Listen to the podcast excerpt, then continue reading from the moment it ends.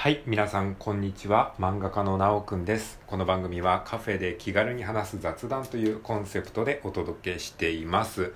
さて、本日のテーマはこちら。映画クロッキーをしているという話というテーマで話していきたいと思います。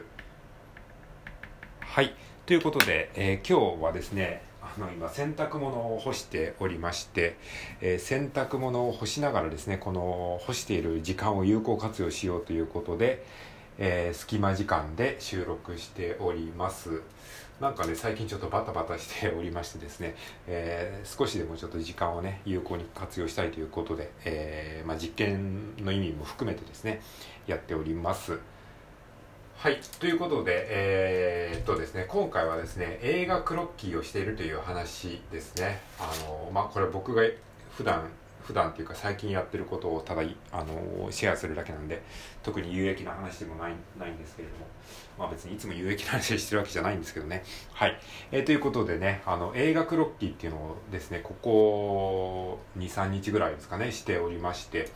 えーっとですね、まあこれ映画クロッキーっていうのは正式な言葉ではないと思うんですが、僕が適当に作った言葉なんですけれども、まあ映画を見ながらクロッキーをするっていう、まあそういう、あの、まあその文字通りというか、えー言葉通りの話なんですけれども、これがね、すごいね、面白いんですよね。昨日はね、あの、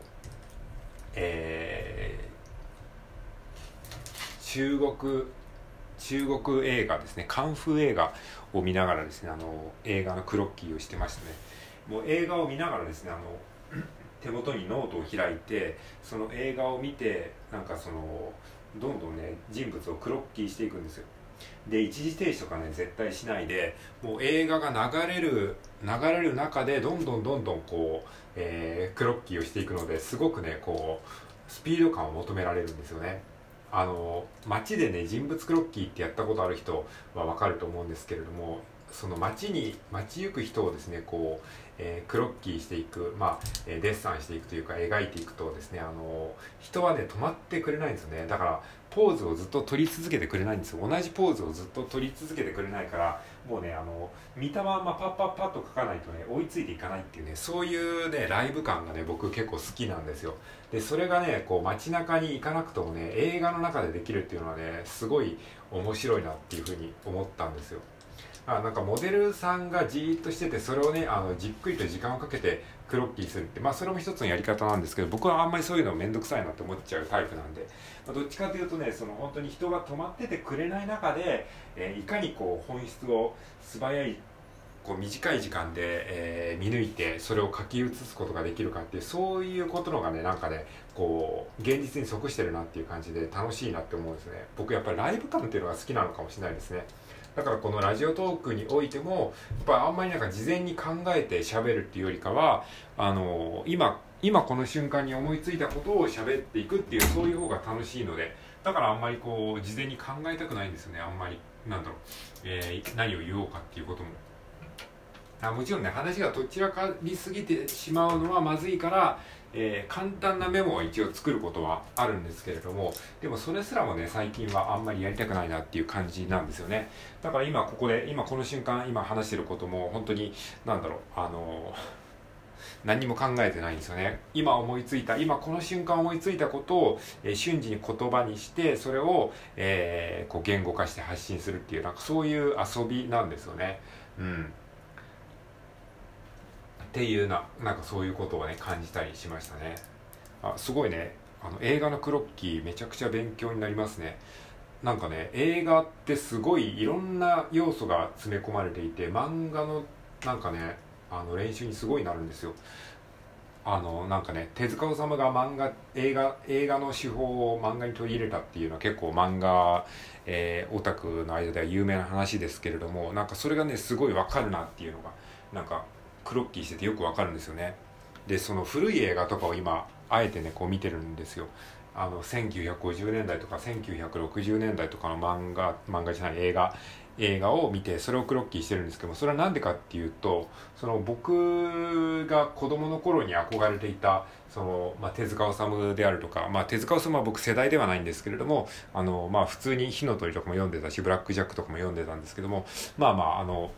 ドンピシャ世代ではないんですけどもやっぱりこう日本人のこうルーツじゃないですか。漫画の、えー、全ての漫画のルーツといっても過言ではないくらいの、えー、影響を与えた漫画家の手塚治虫さんがとかね藤子 F 不二雄先生ねあのドラえもんの作者のねとか、まあ、そういったあの世代の人たちが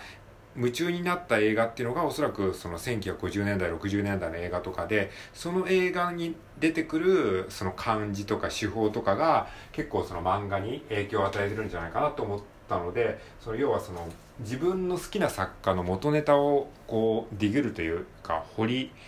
えー、深めていく掘り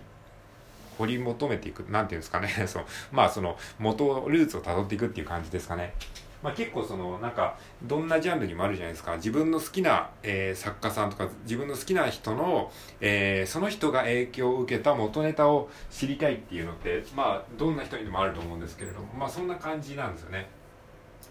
だからあの1950年代60年代の、まあ、普通であったらもう今の感覚ではあんまり見ないだろうなっていう感覚のそういう映画とかを見てでそれをね最近見てるんですけどもこの間ねあの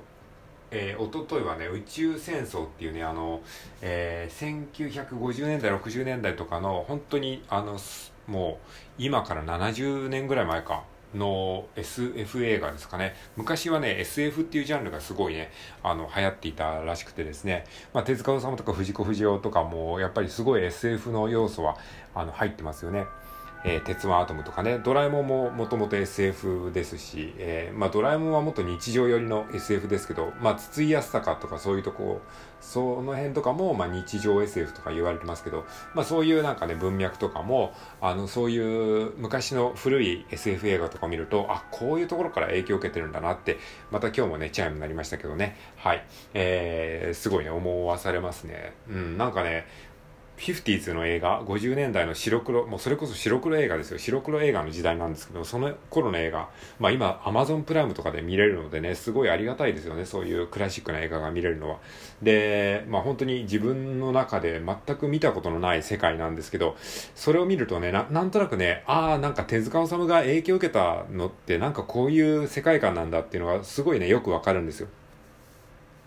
手塚治虫の初期作品とかね、あの、鉄腕アトムとかメトロポリスとかね、まあ僕その辺あんまりちゃんと、ちゃんと読んでないんですよ。なんでかっていうと、コマ数とセリフが多すぎて、もうちょっと現代の感覚からすると、ちょっと見るのがしんどいんですよね。昔の漫画ってものすごいコマとセリフがこうギュッと詰まってるんですよね。今の漫画ってもう本当コマ数がすごい少ないんですよ。コマ数とかセリフがどんどん少なくなって本当にパッパッパッと見れるような感じになってるんですけど昔の漫画っていうのはそれに比べるとねかなりこうあの読むのがしんどいんですよね今の感覚で言うとだからあのちゃんとは読んでないんですけどもとはいえねでもなんかその世界観とか雰囲気がすごくねこう影響を与えたんだなっていうのがわかるんですね、その 50s の映画。えー、50年代、60年代のね、えー、白黒からカラーになるぐらいの過渡期の時代の映画っていう、そのね、なんか、えー、世界観が、ああ、なんか、ここから影響を受けてたんだなっていう、なんか元ネタをね、知るとすごくワクワクしますね。僕今、あの、自分で話してて気づいたんですけど、なんかっていう言葉がね、最近多いなって、ちょっとね、あの 思ってるんですよ。僕の口癖、なんかなんか何々っていうのと、ちょっととか、あのーとか、まあとかですね、このあたりがね、すごくね、多いんですよね。で、まあ気にしすぎてもしょうがないんですけど、自分のラジオトークを聞き直すと、なんかっていうのが最近多いなって、えー、思ったので、少しね、ちょっと抑制していきたいなと思うんですけれども、まああんまり気にしすぎてもね、喋れなくなっちゃうんでね、あのー、ちょっとまたちょっとって言いましたけど、えー、こういう風になってしまうと、ね、喋れなくなってしまうっていう現象があるので、えー、まあその辺もね、あの、うまく調整しながらやっていきたいと思うんですけどまあ話がちょっと逸れてしまいましたけれども、えー、そうそうそうそう、それで、あの、すごくね、あの、クロッキー、クロッキー自体も面白いし、昔の映画を見るのも、すごくね、あの、勉強になるというか、まあ、具体的に何か勉強になるというわけではないんですけども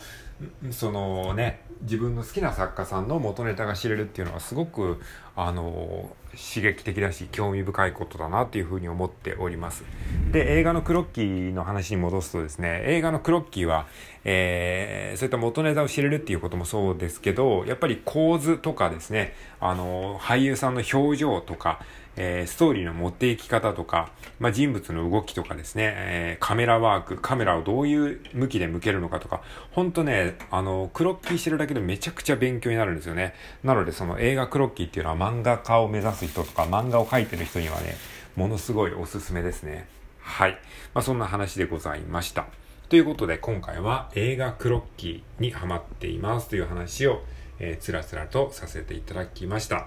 最後まで聞いてくれてありがとうございます。はい。えー、それでは、今回はこの辺で終わりたいと思います。ありがとうございます。